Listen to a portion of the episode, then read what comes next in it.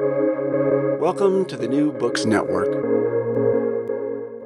Welcome to New Books in the Indian Ocean World, a podcast channel on the New Books Network. This podcast is for listeners who want to sail the waters of the expansive Indian Ocean to learn about its past and present. Thank you for joining me today. I'm your host, Ahmed Mazmi from Princeton University. Today I'm here to talk to Dr. Beatrice Nicolini and Dr. Shihan De Silva Jayasuriya. Beatrice Nicolini is a professor of African history, institutions, religions, conflicts, and slavery in the Indian Ocean world at the Catholic University in Milan, Italy. Her research focuses on the connections between Southwestern Asia, the Persian Arabian Gulf, and the Sub Saharan East Africa. The history of the Indian Ocean, trade routes, and development issues are her main research topics, and she pursued them through archival and fieldwork investigations. She has published numerous books, among them are Makran, Oman, and Zanzibar, three terminal cultural corridor in the Western Indian Ocean between 1799 to 1856, and the first Sultan of Zanzibar scrambling for power and trade in the 19th century Indian Ocean, and most recently, the historical relations between Oman and Balochistan in the Indian Ocean, among other publications. While the other guest, Shihan De Silva Jayasuriya, is a senior fellow at the Institute of Commonwealth Studies at School of Advanced Study in the University of London and an elected fellow of the Royal Asiatic Society in Great Britain and Ireland. Her research focuses on migration, commerce, and cultural exchange in the Indian Ocean world. Among her interests are the Malay and Portuguese diasporas, African diaspora in the East, legacies of colonialism and the slave trade, and theoretical linguistics and ethnomusicology. Jayasuriya published and edited numerous books, among them are uh, Survival Against All Odds, Longevity of Sri Lanka Portuguese Creole, and African Migration, Understanding Trends and Traditions, and African Identity in Asia, Cultural Effects of Forced Migration, and the Portuguese in the East, a cultural history of a maritime trading empire, and last but not least, uncovering the history of Africans in Asia, among other publications. By discussing today's book, Land and Maritime Empires in the Indian Ocean, published by EDUCAT Catholic University of the Sacred Heart, Milan in 2017, we will explore the history of the Indian Ocean through the themes of mobility, encounters, empires, and slavery. The book aims to reshape the historical understanding of Africa and Asia. Land and Maritime Empires in the Indian Ocean approaches Afro Asiatic connections from different methodological perspectives. The two authors have reread the Indian Ocean history's role away from traditional politics and international relations. They stated in the introduction, and I'm quoting, we are both aware that the study of the history of the Indian Ocean can no longer be considered merely as hagiographic reconstructions, but must take into consideration a number of historical, political, institutional aspects. These include the presence of different cultural, social, and religious groups, together with the affirmation of the Omani Ibadiyat dominance between the mid 17th and the beginning of the 19th centuries the fundamental influence of the Indian mercantile and other Asian communities, and the impact with the Swahili population of the East African coast and the sub Saharan regions. All of these issues should also be considered in relation to link to links with Europe and with the newly United States of America. Welcome, Beatrice and Shihan, to New Books in the Indian Ocean World, and thank you for taking the time to join the podcast. Uh, can you start us off by saying uh, a few words about yourself? That is, where you grew up, where you went to school, how you became interested in your field of study, that is the Indian Ocean, and if you would like to mention any scholars and mentors and books that influenced you along the way. Either of you could go first. Okay, uh, sure. Good morning. Thank you very much. Uh, yes, I was born in uh, a quite small middle-aged town that is named Mantua, that is 160 kilometers south from Milan. And uh, I was lucky enough to be uh, grown up, especially by my grandparents. They were very much fond of traveling. So I started traveling at a very early age. And actually, at the university, I uh, developed this uh, personal curiosity and also passion and interest for extra European regions and cultures uh, because we uh, had this uh, possibility to learn uh, Islam and um, many other uh, cultural topics with a professor who was uh, Valeria Piacentini. And she was among the first women teaching this topic in Italy, that is a country that has a very limited culture on this issue, especially inside uh, the Faculty of Political Science throughout Italy. Therefore, uh, we were the first uh, group of an archaeological and historical mission uh, sponsored by the Ministry of the Foreign Affairs and the Pakistani government to travel in Pakistan, especially in the region of Baluchistan, which is a very uh, complex place of the world where very few people did travel. Uh, probably also today is a place uh, very much complicated to cross for foreigners, especially. And it was a real uh, uh, unbelievable and unforgettable experience for all of us. Also, because as I was saying before, we we we didn't we didn't realize the level of danger, the level of risk that we run because uh, we're not fully aware, probably. And this was part of my first experiences because after these uh, many uh, missions in uh, in Pakistan. I have been to Oman and I have been in Zanzibar, where I have been uh, searching and studying on the local archives together with many, many uh, months and periods of research and study in UK in the British archives. This uh, possibility that I was lucky enough to to have uh, to study more than one uh, country, not only in Asia but in sub-Saharan East Africa as well. It was something that uh, gave me this idea of the interconnections, of the possibility to follow uh, the movements of these people from one region to the other one. And to tell you the truth, when I presented my manuscript to uh, Leiden, to Brill Academic Publishers, which is one of the most prestigious publishing houses in Europe and probably worldwide, uh, it was it was funny because they had to organize a meeting uh, and they didn't know in which series they could publish my book proposal because there were somebody who was saying well this is asian studies and some others said, no, it's impossible because she's talking about Zanzibar, so it's African studies.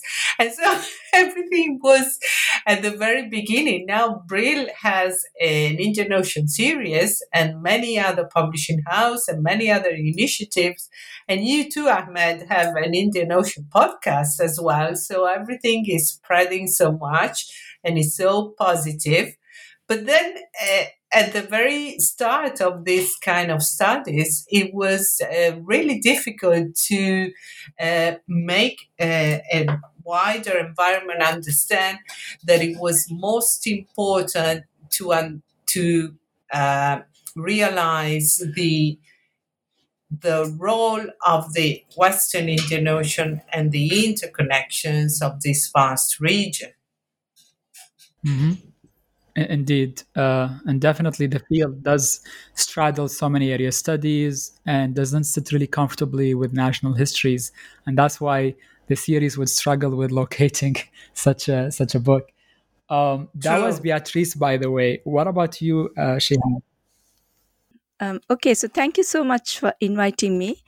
Um, I was born in the Indian Ocean island of Sri Lanka, uh, which is where I had my schooling. Um, and I became interested in Portuguese legacies in Sri Lanka through the transformations in the social culture, which I observed. And this is in some ways an unconscious transformation uh, that the people today don't realize because we've had the Dutch and the British following the Portuguese to Sri Lanka.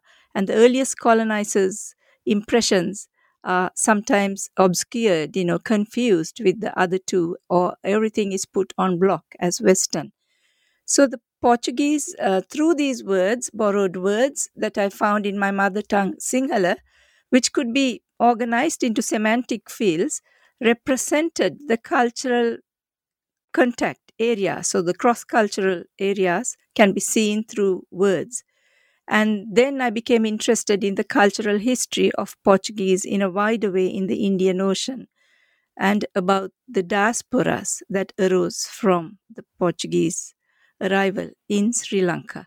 So, given that I have several areas of interest, I have several mentors. Uh, professor Lakshman Pereira, the professor of history, University of Colombo in Sri Lanka. Professor Philip Baker, who is a leading Creole linguist known mostly for his work on Mauritian French Creole, and Professor Theodora Bynon, a theoretical linguist and the head of linguistics at the School of Oriental and African Studies in the University of London. And then, when I became a research associate in King's College, London, in the Portuguese and Brazilian Studies Department, Professor Malyn Newitt, who was the Charles Boxer Chair of Portuguese Studies, was a mentor. So, of course, Professor Charles Boxer, whom I met only once, influenced me greatly. His lucid style of writing and his great scholarship in Portuguese studies was uh, instrumental in my work in that area. Great, thank you for sharing that. Uh, now let's turn to the book. Uh, before we delve into the architecture of land and maritime empires in the Indian Ocean, I would like, and I'm sure the listeners would like to to learn about the the genesis of this book, how the idea came about. It's not it's really uncommon for historians to collaborate and write one book. So how did you come together and think about this book, and um, what was your writing experience like? Uh, well, yes, actually. Um, I, as as I told uh, before, in my country there are no Indian Ocean World Indian Ocean history courses whatsoever, as far as I know. And in my faculty, it was very much difficult to uh, make these topics uh, acceptable inside courses. Therefore, I realized it was very much important to give a sign, a concrete uh, proof of um, our commitment. And I proposed uh, Shihan that I knew since many years ago because we met in London more than once to collect our major uh, essays, our major research in a in a new uh, publication that could give this uh, fundamental interdisciplinary and multidisciplinary approach to this region in order to attract students, in order to attract colleagues as well. So, as we have a a local internal publishing house and house uh, publishing house inside our university was very easy uh, because you know sometimes it's quite difficult to publish also because of research funds and things like that. And so we just managed to uh, open this uh, new field of studies in my country. And now uh, the thing is very much successful because i tell you this year that I can't see anybody. I, I never met my students uh, because we started in October. I have more than 100 people following uh, my short course of Indian Ocean World, and they're reading this book as well. So, you know, it has been a very good idea. Mm-hmm. That's really great. And uh, we are grateful for writing this book. Uh, the book uh, Land and Maritime Empires consists of four chapters with an introduction. Uh, how does the book conceptualize empires on land and sea? Uh, in other words, what differentiated between the Indian Ocean and intruding European empires in terms of how sovereignty and plurality played out in their politics? Yes, uh, this is a very difficult question. Actually, uh, I think uh, the choice of the title and the choice of the topic itself is very much linked to the idea of uh, Terence Ranger invention of tradition, for example. So this idea of naming uh, empire, kingdom, naming with European terms uh, different realities far from Europe that are not uh, related in that institutional and political sense. So, this idea of putting uh, Western models to non Western regions in order to try as much as possible to define and therefore to control. So, the necessity to control these movements, these liquid areas, these people is something uh, that we are still paying a high price today because the truth is that you can't control borders, especially when they are artificial, such as some regions enough enough well the whole of the african continent for sure and many regions in africa and also the liquid region, such as the Indian Ocean, is absolutely impossible to control. So the idea of naming empire a reality that is very far from the Western concept is something that could be also uh, read as an ironical idea because uh, it, the kingdom and the empire and the way of governing in some other regions far from Europe, it doesn't exist. It's impossible to apply those kind of uh, power system. And when you try to do it, you see the result that is in the major of the occasions and case, cases a negative one. Mm-hmm. Uh, in the introduction, there is an interesting uh, methodological approach which characterizes the Indian Ocean as an ecotone. And it's defined as a, trans, uh, a transitional area between two or more distinct ecological communities. Um, I'm wondering what is the analytical purchase of this approach in writing oceanic history? Uh, yes, uh, well, this is a simply uh, borrowing concept from geography. And I believe that there is always this um, difficulties in uh, uh, approaching a, the same topic from different point of view, from different um, bases. So I believe that uh, let's say, using, which is a wrong uh, term, geographical concepts to a cultural and political region could be helpful in order to analyze, in order to try to understand uh, the role of these transitional areas, of these uh, communities that are always communicating between them. Also, because uh, there is a political intent in closing communication, uh, especially for some historical periods.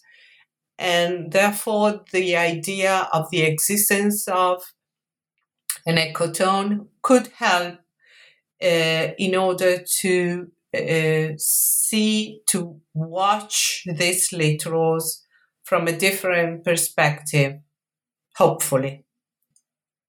Mm-hmm. And, and you mentioned the connections between the mountains and the sea and the hinterlands and the littoral.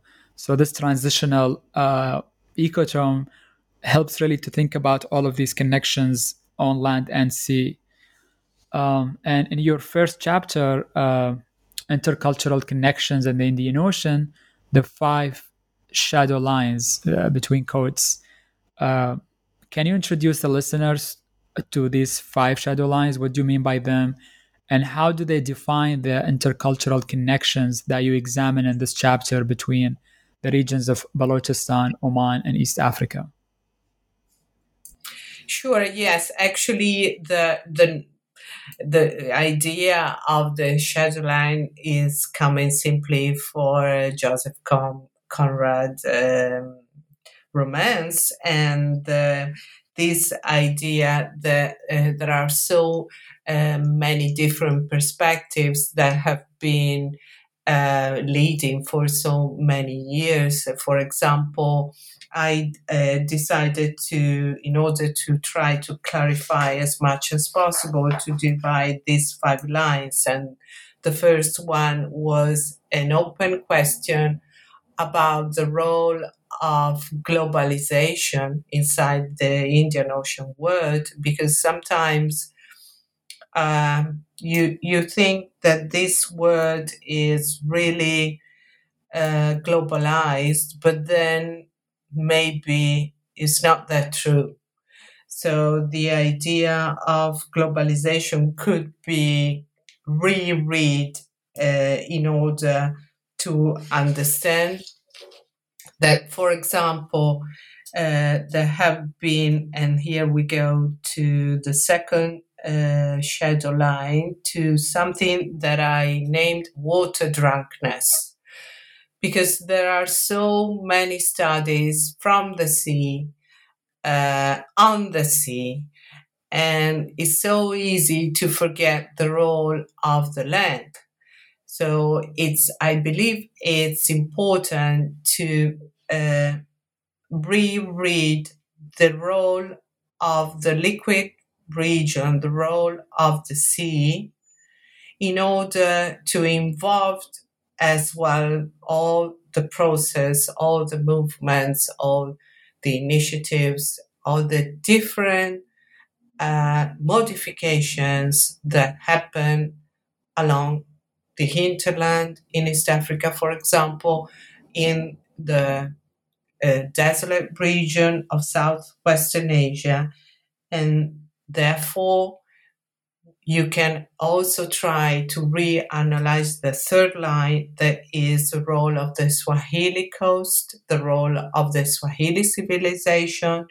That also is another huge topic that has been studied mainly uh, confined only to East African shores, which is something that is very much limiting and closing because uh, the Swahili civilization is much wider in its influence than we maybe uh, perceive. Simply also maybe because in uh, Western culture we have this uh, monopoly of the written sources. So when you uh, uh, pass to uh, examine oral sources and memories, um, sometimes uh, it's just uh, for one telegram that everything that has been studied on oral sources is canceling, is disappearing. So I believe that there must be a consideration and respect for the role of oral sources and especially for the role of the Swahili civilization. The fourth um, shadow line is represented by the role of the uh, what they wrongly name Oriental slave trade, which is something that, uh, for example, Olivier Pétré-Grenouilleau have been uh, uh publishing uh, very much. He is an important author about the role of the Eastern African slave trade.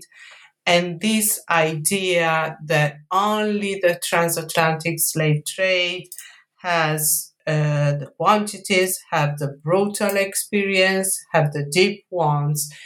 And the Oriental slave trade is something that just concerning concubine, domestic workers, and it's something that is much uh, also lower in quantities, which is probably not true, not that true, simply because we don't have data.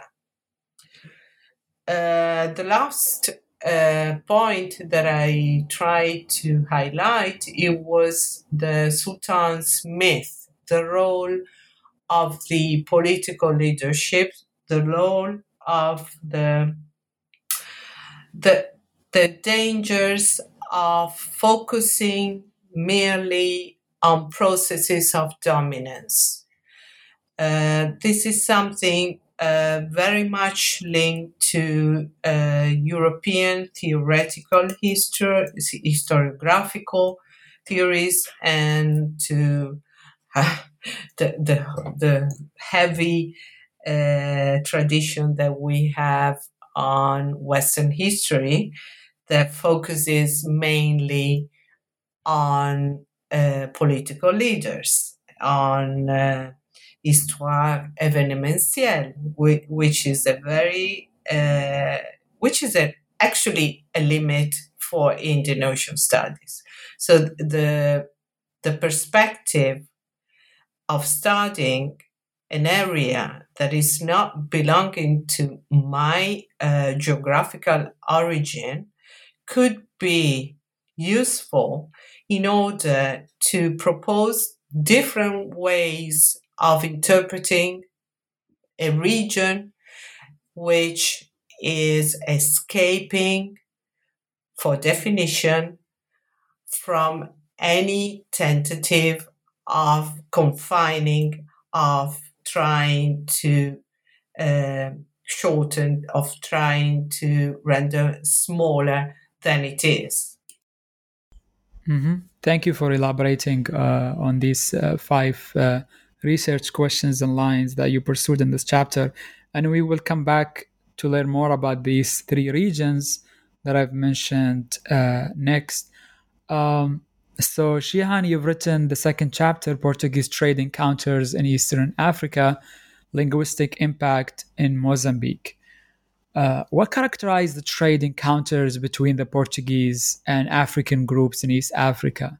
And how did that translate in terms of linguistic contacts and impacts that you examine uh, in chapter two?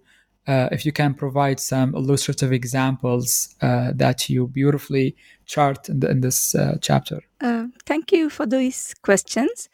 So, historian Kirti Chaudhuri says that the Portuguese claims to sovereignty were expressed through their efforts to eliminate Muslim trade to the Red Sea and East Africa.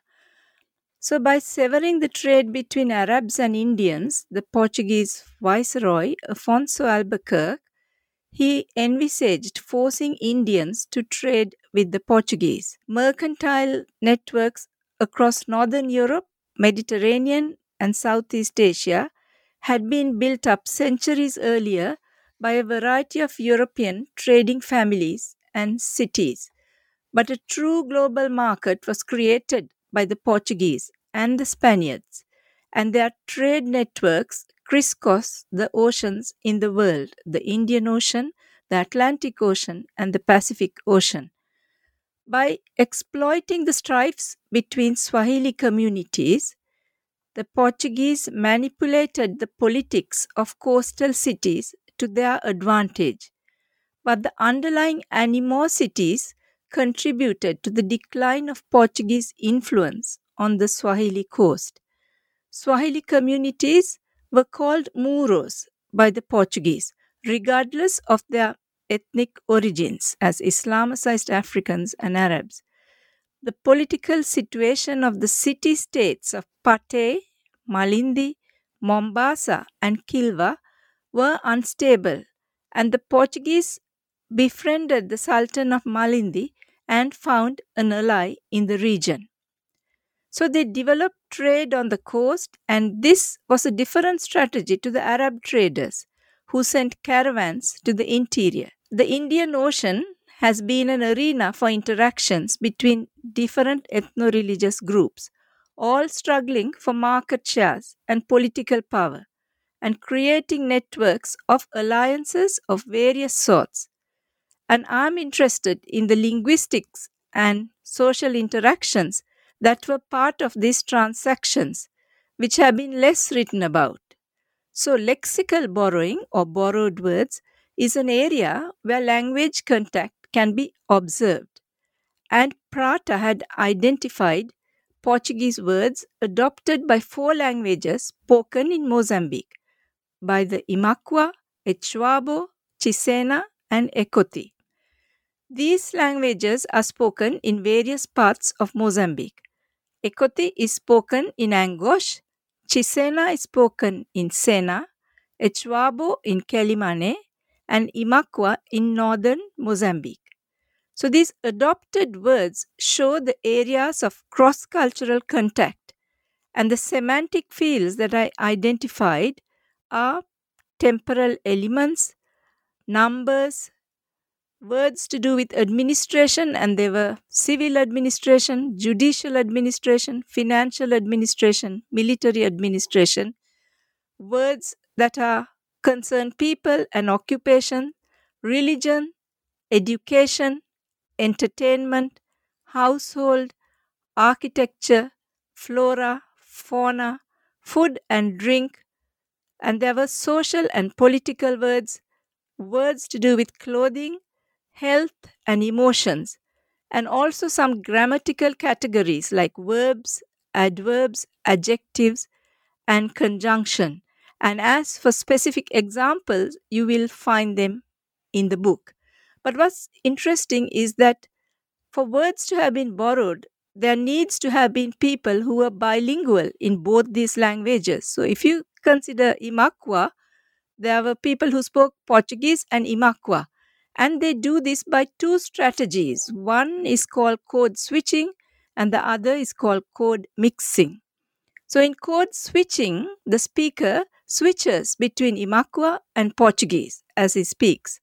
In code mixing, he mixes Portuguese and Makwa in chunks, and sometimes he speaks in only in Makwa. So, through these strategies, uh, b- words are borrowed.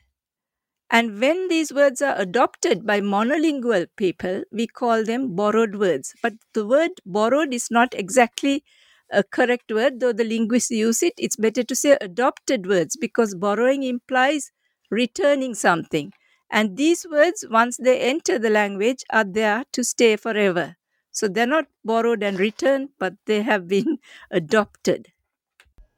I, I like that because often we use the words uh, loaned words and borrowed words, and as you said, these these cultural uh, imprints are there to stay.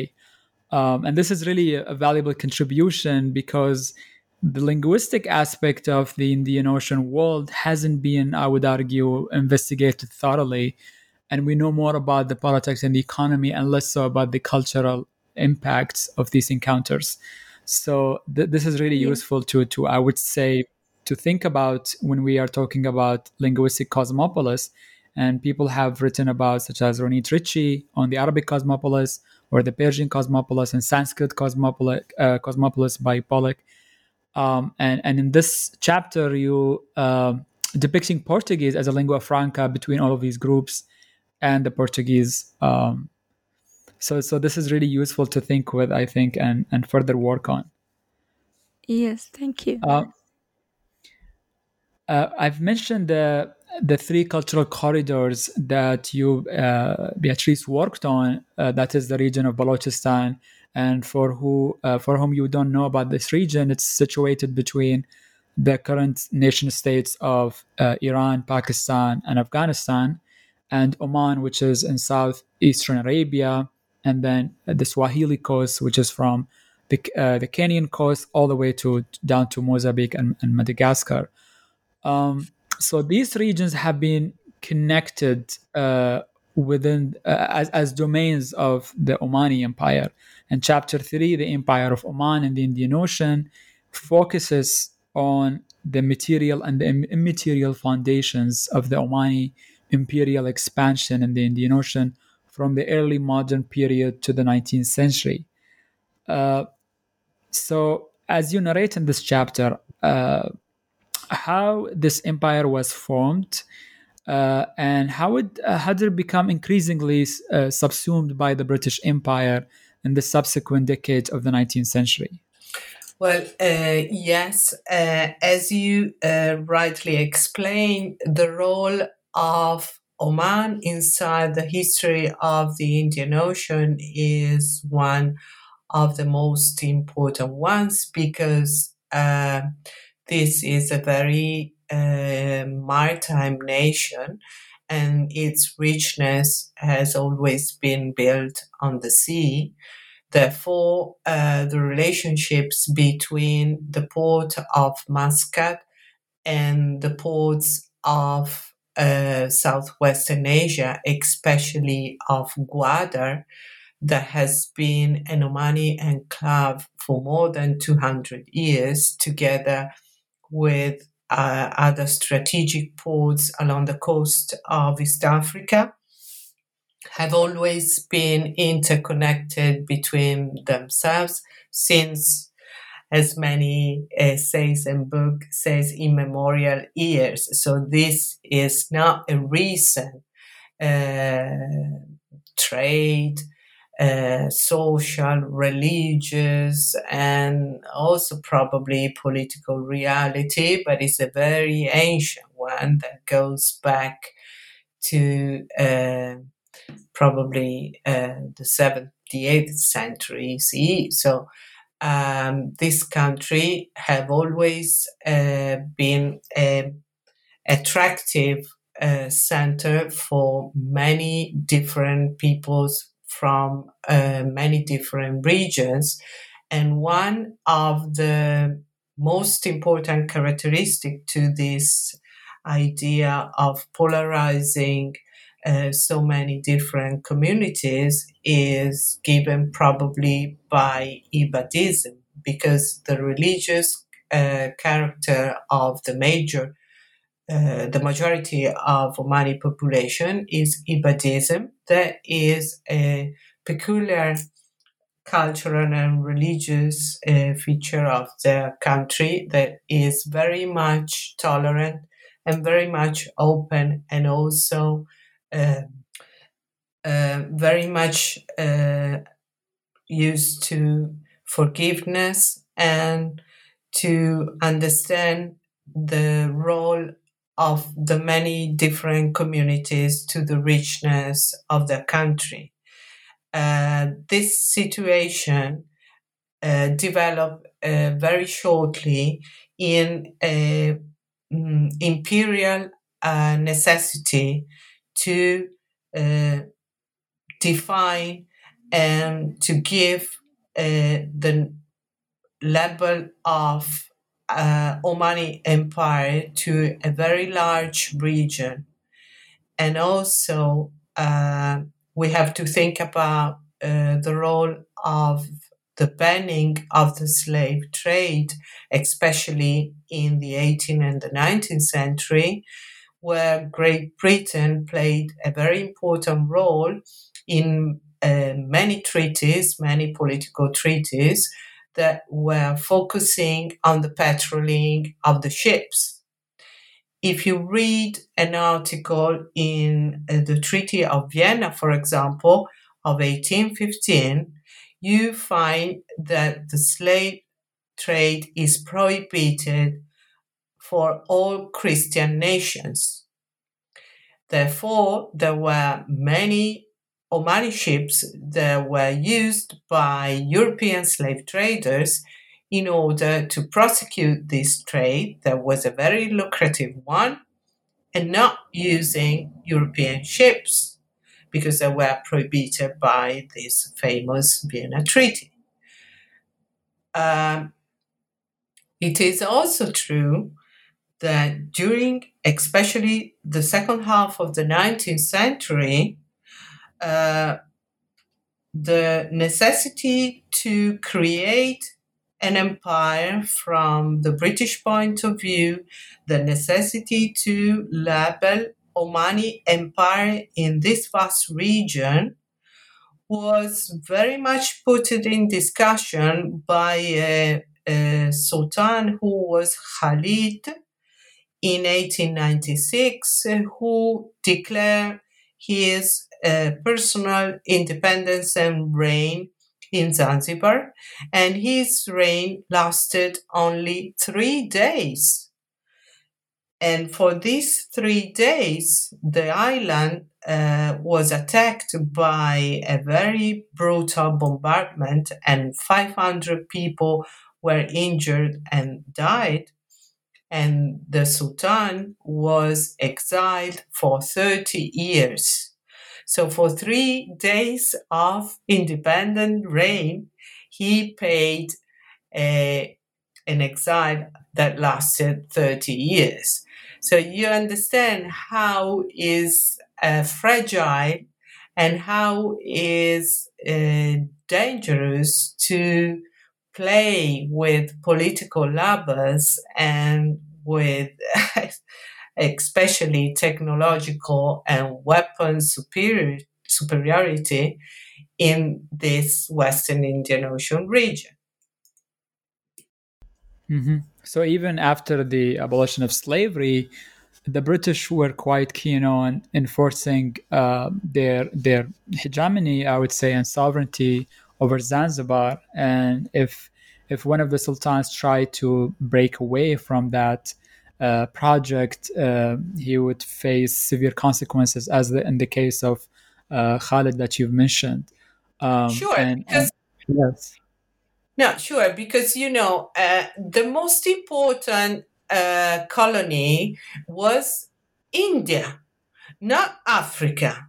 So mm-hmm. every everything that was uh, menacing the role of uh, Western Indian ports, Western Indian defense, everything concerning India for UK was absolutely out of their interest. So the idea of this uh, famous defense line, it was an idea of building a railway from Cairo to the Cape in order to defend and control the Western Indian sources, the richness coming from India. Everything was focused on India. So Africa has never been a priority. Probably even today, we have this uh, obsolete and narrow perspective. That's why no political leadership was allowed by uh, the British monopoly of the seas if it was not agreed by the administration. Mm-hmm, indeed. And, and going back uh, a bit in time in chapter four, East India Company stepovers in Madagascar, a stepping stone in the Indian Ocean by uh, Shihan, we learn about uh, the backstory of the 19th century uh, by centering Madagascar. So I'm asking you, Shihan, what role did Madagascar play in the history of the Indian Ocean slave trade and the European imperial projects?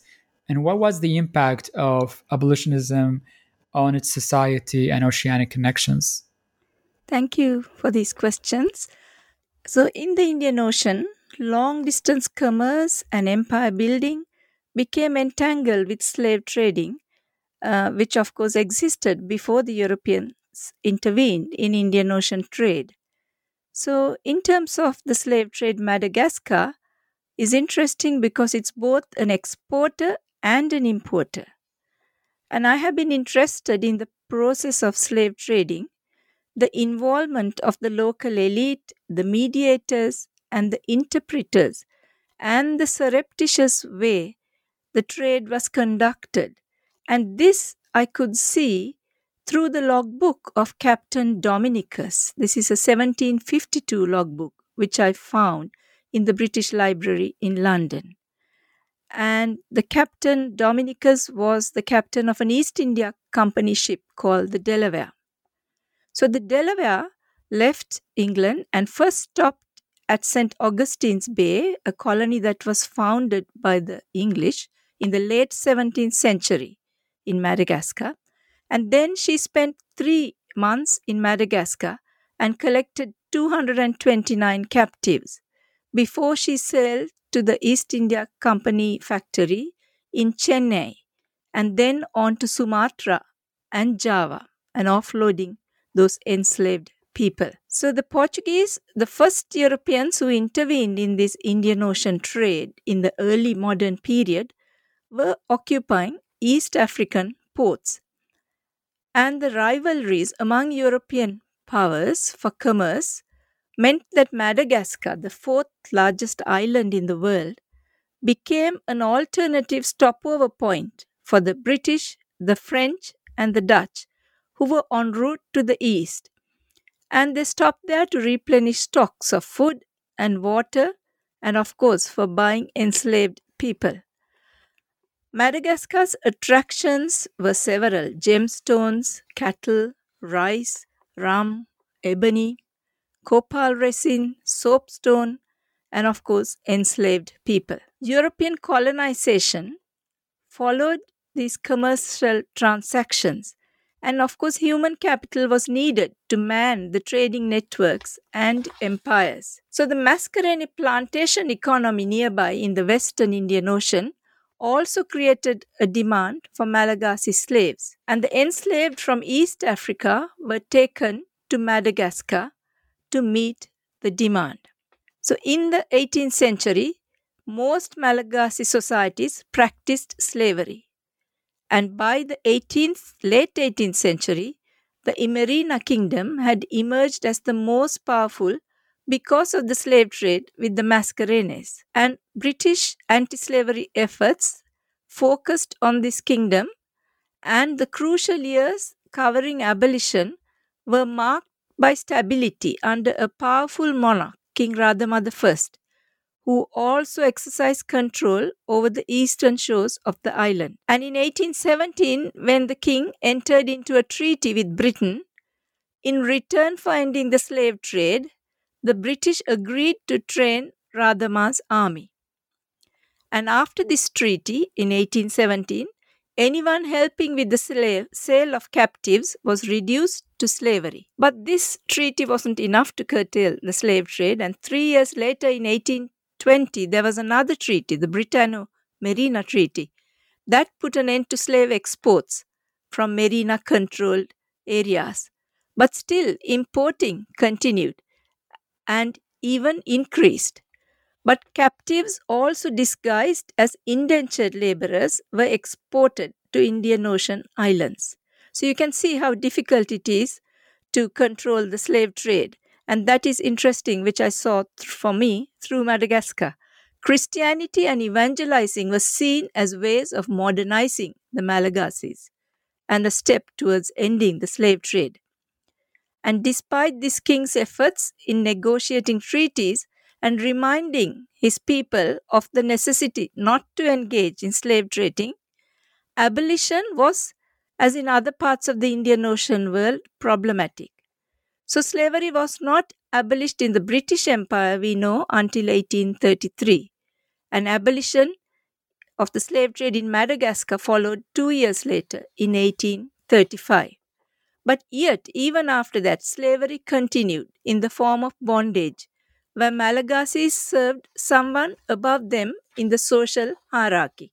Finally, it was when the French became the colonial power in 1896 and the slave trade was violating the French republican principles of liberté, égalité, fraternité, only then was slavery abolished.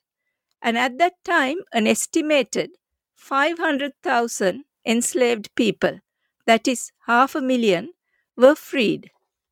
So you can imagine the scale of the enslaved people in Madagascar. Indeed, and, and the people of Madagascar have been enslaved and shipped to ports in Southern America and also to Southeast Asia. So they've literally spread in both the Atlantic world and the Indian Ocean. Um, well, yes. uh, I'm really enjoying this conversation, and uh, but we've taken a lot of your time, uh, Beatrice and Shihan.